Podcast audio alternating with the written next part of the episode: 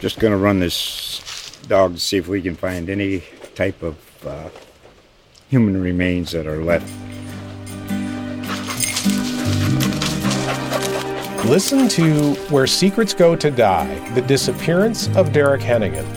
From the Detroit Free Press, a new podcast set in the woods of Michigan's Upper Peninsula.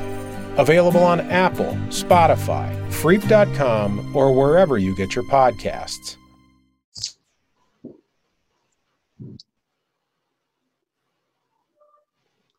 Longhorn Confidential podcast is brought to you by Zaxby's, taking chicken to a whole new level of flavor. Stop by your neighborhood Zaxby's today. Order online at zaxby's.com forward slash podcast.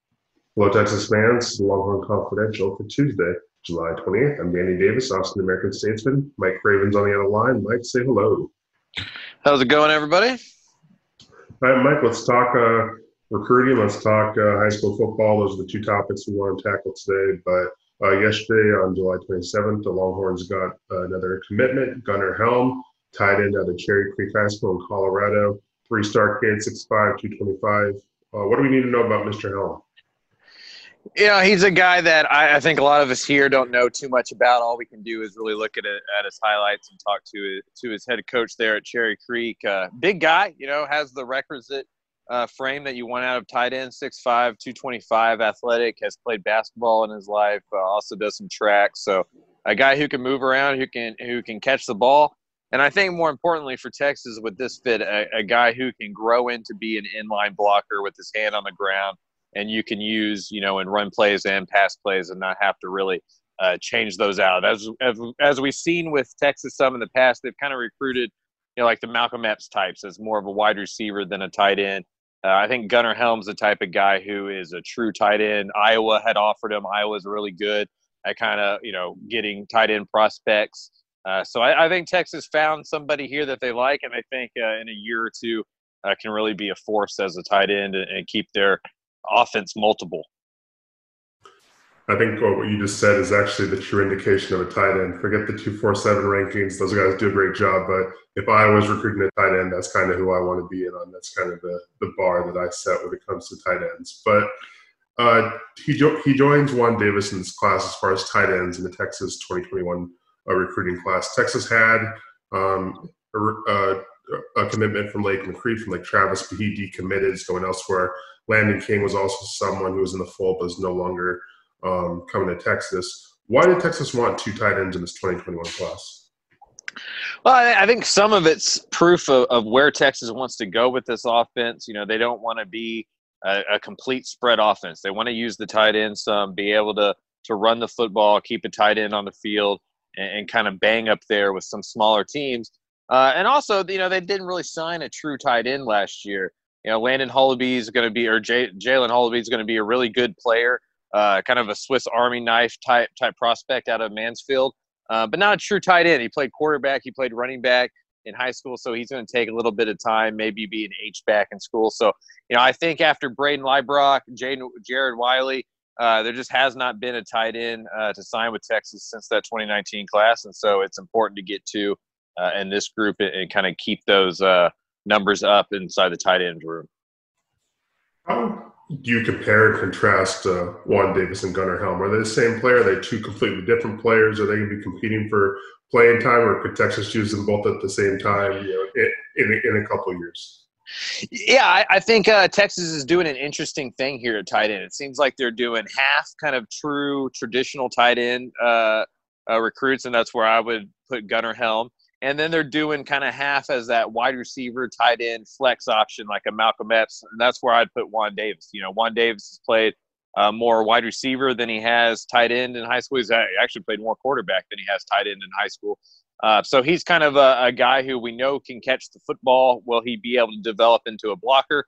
I feel like Gunnar Helm's more of the Brayden Liebrock type, where or sorry, a Jared Wiley type, uh, where you know he's going to come in and be strong enough to block on the edge, and then it's about develop developing his pass catching on top of that. So I do think they fit with each other really well. I see what Texas is trying to do, uh, but I do not think they're they're similar prospects in that way. When it comes to recruiting the tight end position, is there such thing as you know a blue chip tight end? You know, I was looking at the two four seven composite rankings, and it seems like there's about a dozen four star kids. There aren't any five star, though there were some in the 2020 recruiting cycle. But is there such thing as a blue chip tight end, or coaches kind of finding these athletes who they can maybe mold? You know, as Cade Brewer a couple years ago was a great receiver, and he you know transitioned tight end. We mentioned Jared Wiley, who was a quarterback at Temple, and he's you know going to get reps at you know the tight end position. Obviously, now that he's grown into that frame, is there such thing as a tight end recruit, or are coaches pick in and kind of plug in? Yeah, I think it's a really hard position to recruit. I think like fullback, like middle linebacker, it's just a position where kids don't play as much anymore. If you're a 6'5", 230 30 pound, 240 pound athletic kid, you're probably going to play defensive end. You're probably going to play outside linebacker. You know, you may grow into a defensive tackle. That's kind of just you know where the money is and where the impact is. Right. A lot of high schools don't even use a tight end anymore. So if you're of that body frame, you're going to be an oversized wide receiver, or you know, you may be an undersized left tackle. Uh, it's just not not a position that's emphasized at the high school and even the college, and you know, less and less at the pro level for a lot of teams. So I think it just becomes harder and harder to find guys with the experience at tight end to name them a five star. There's plenty of guys like Juan Davis and Gunnar Helm who you can see and be like, okay, the potential's there to become a tight end, but not a ton of them play that in high school. Like you just mentioned, Jared Wiley was a, a, a quarterback in uh, high school. Malcolm Epps plays wide receiver in high school. Cade Brewer, mostly wide receiver um, in high school. Um, and so it's just harder and harder, I think, at the high school level to go and look at a guy play tight end and go, okay, we can project him to be a tight end in college because we've seen him do it in high school so many times due to the the emphasis of what the high school offense wants to do. They're at a completely different position, so it's hard to label them as a five star player when you've never seen them play uh, that position before. As I mentioned, uh, you know, Gunnar is playing high school football in Colorado let's uh, come on home and talk a little bit about what's going on in the states. Um, I believe it was last week. UIL kind of laid out its map and its plans for sports during the fall as we kind of all try to figure out what's going on, you know, in the wake. I mean, it's not the wake because it's still going on, but kind of going on with this coronavirus and if sports can happen. And so I'm going to preface this conversation by saying what we're talking about today is as of 11 o'clock on July 27th. Things can change this afternoon, this week, next week, but we're this is how we're doing the conversation as of this moment. But uh, the UIL kind of laid out its map for high school football. The smaller conference, 1A, 2A, 3A, 4A, they're going to get started on time, although some county restrictions could, um, you know, restrict what you know some schools are able to do. But the four and the five A and the six A, where most of Texas's recruits from the state play, um, they're not going to get started practice wise until September. Their first games aren't going to be until uh, September 24th that weekend. So their season can kind of bleed into um, early January, mid January if they're able to make it to a state championship run. Um, first question, you know, what are your thoughts on this? Um, I think both you and me are kind of on the train that I don't know if this even happens as the UIL laid it out. Um, but if this is what goes down, what are your thoughts on the UIL's plan, and does this impact recruiting at all? Yeah, I mean, I guess I got to qualify this by saying I'm I'm in the camp of you know football's kind of secondary to getting in person school back, and until we can kind of guarantee in school uh, in person school happening, it's kind of hard to really focus on on a high school football season. Uh, I don't know if it impacts recruiting as much from a player side, right? These kids, by the time they're seniors in high school, know, I think most colleges kind of know who they want. Most kids kind of know three or four schools that they want. I think the biggest impact, of course, is not being able to get on campuses and, and see the schools and do official visits and real visits the way you know you would normally do in the spring and summers uh, moving up to your senior year. So maybe we see a lot of decommitments, a lot of flipping of schools this fall if visits are allowed back. You know, maybe we see a lot of kids not sign early um, and wait till the national signing day in February. That would buck a trend for recent years. So maybe there's some changes in that way, but you know, schools still need players. Players still need a place to go play college football. So I don't know how much um, it changes on, on the recruiting side in that way. I think it's the 2022 class, the 2023 class.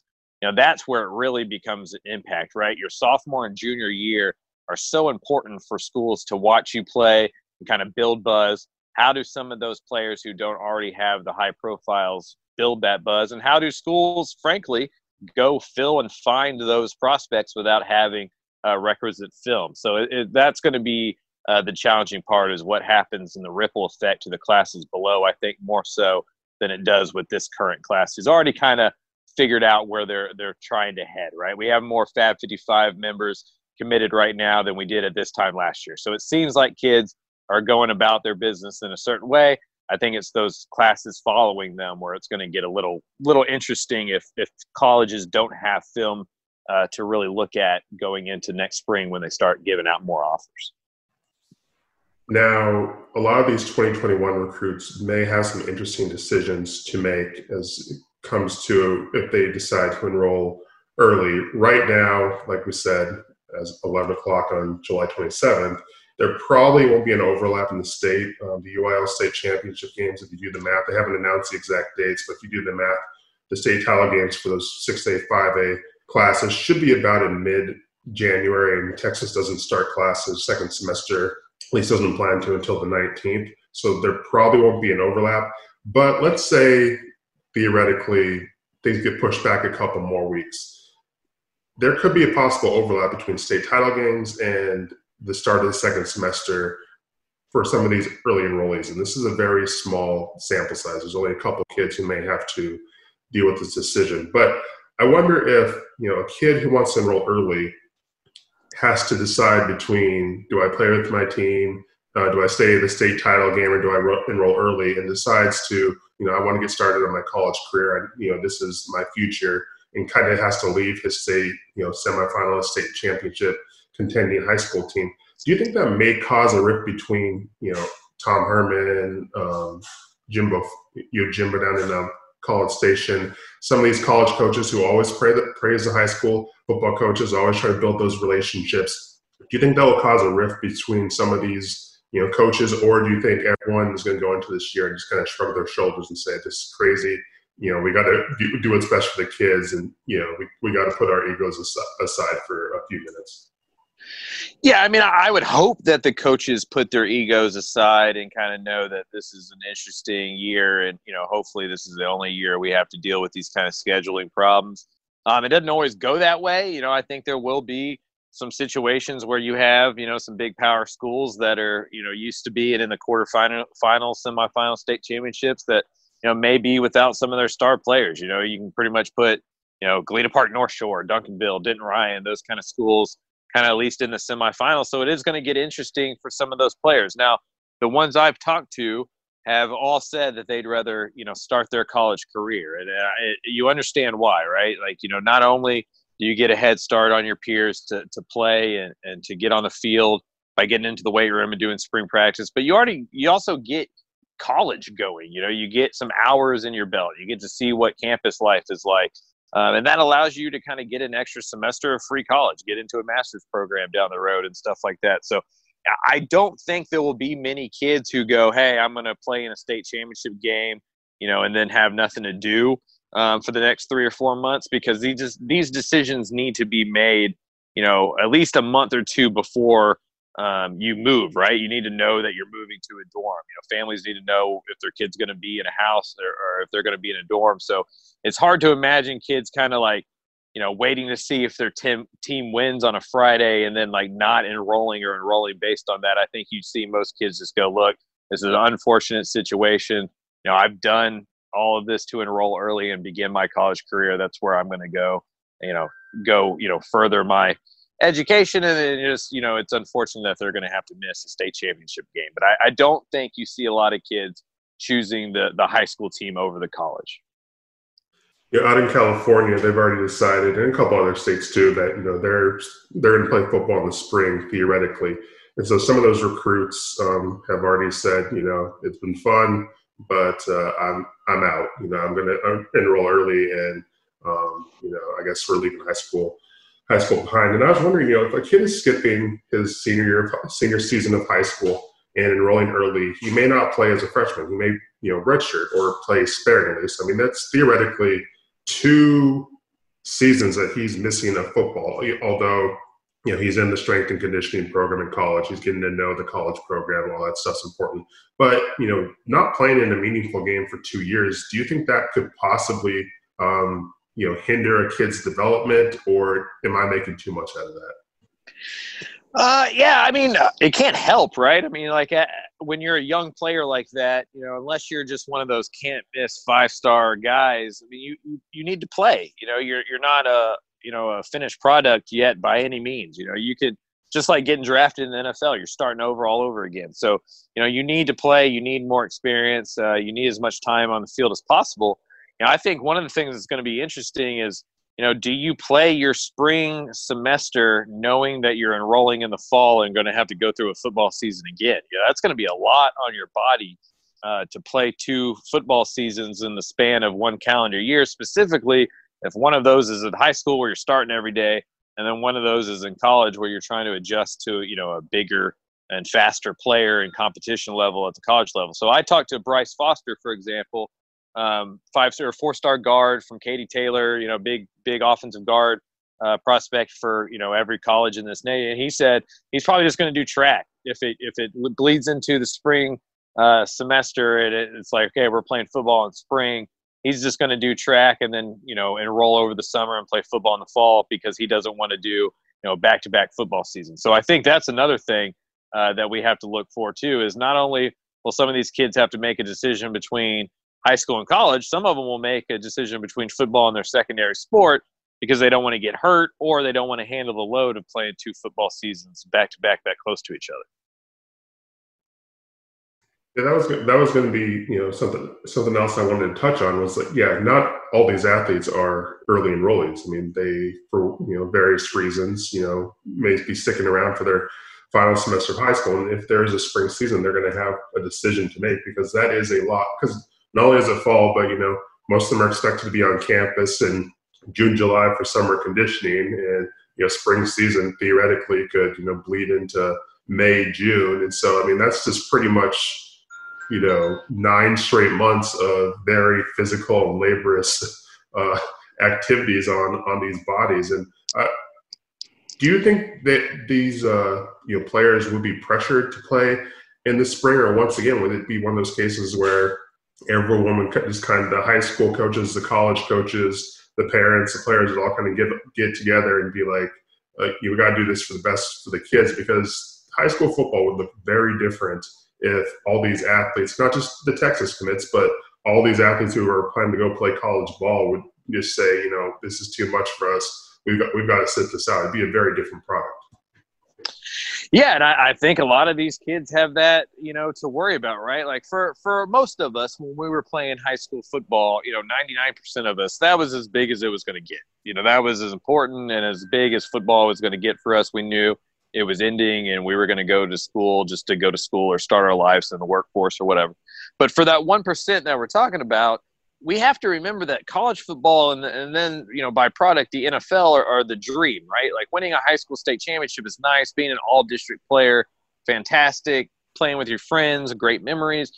But the goal and the, and the job and you know all of this that they've been doing and sacrificing their whole lives in theory, right, is to go be a star at the college level and then to go extend their career into the NFL. And so, if given the choice between making your high school coach happy or making your college coach happy, you're going to choose the one you're going to see for the next four or five years, and that's the college coach. So yeah, I, I do think there will be some high school coaches who you know want their kids to play, and I think frankly there will be uh, uh, plenty of players that decide to play in the spring, knowing they're probably going to redshirt in the fall.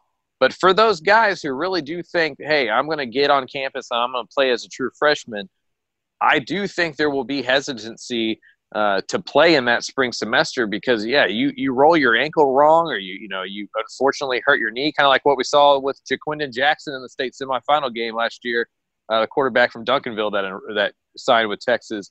Uh, you know you can get hurt playing football at any at any, any time and that can cost you a whole year. So will you play your spring semester football uh, and risk missing your true freshman year of college? I think for the high level recruits? Probably not. And you know that may be a small percentage of them but like you said it's going to be a big enough uh, sample size and, and, enough you know of the main players to where that's really going to make uh, football look a lot of different. And it's just one of many variables that we're all kind of just sitting back and waiting to see uh, you know if it even happens and what happens once it does. Yeah, this is going to be a developing story that we're going to be following for the next few weeks, months, you know, throughout, the year. It'll be interesting to see if um, everyone's able to pull this off. But you know, as we found out with baseball uh, these past couple days, just because he's you know he had a good opening weekend, it's going to be tough to keep everything. Uh, you know, it's going to be tough to defeat this virus over the course of a of a football season. But it seems like everyone is willing to give it a go, and uh, I don't know if that's a good or bad thing, but we'll we'll we'll see, and you know keep keep it tuned to hookem.com and statesman.com, and we'll have updates about all that stuff as it as it happens. Um, Mike, you obviously still have your dotted line column running every day during the week. What, you, what have you been writing about this week? Yeah, so you know, we looked at five players Texas wants to uh, to add on the Monday dotted line. They added Gunnar Helm um, later that afternoon, so you know now we're we're looking forward on kind of just how Texas finishes the 2021 class. Who are some of those remaining targets out there, and then trying to you know slip in kind of you know the the names to know early on in the 2022 class. So this is kind of July, you know, under Tom Herman, the last three or four cycles, July has kind of been the time where they've started to get a couple commits for that next cycle. Um, so, you know, I, I think it's fair to assume Texas will add, you know, a couple players either at the end of July or through August in that 2022 cycle. Who are those players? And so that's what the dotted line today and tomorrow are about are kind of, you know, the offensive guys to know, the defensive guys to know on that 22 class. Because, frankly, Texas is now 15 members deep on the 2021 class. They're on the backside of this recruiting class. It's now time uh, to kind of switch focus and look at some of those names uh, in that next cycle. Recruiting time stops for nobody. That's uh, that's what we've uh, that's what we've learned, I, I, suppose. But I think that's going to do it for us. Uh, thanks for tuning in and listening to us. We do appreciate that. Um, don't forget to shoot us a review at the Apple Store and the Google Podcast app. Um, yeah, hookem.com for all your Texas need. Longhorn Confidential for all your Texas podcasts. Longhorn Confidential podcast is brought to you by Zaxby's, taking chicken to a whole new level of flavor. Stop by our neighborhood Zaxby's today or online at zaxby's.com forward slash podcast. We'll see you all down the road. Thanks for listening. Peace.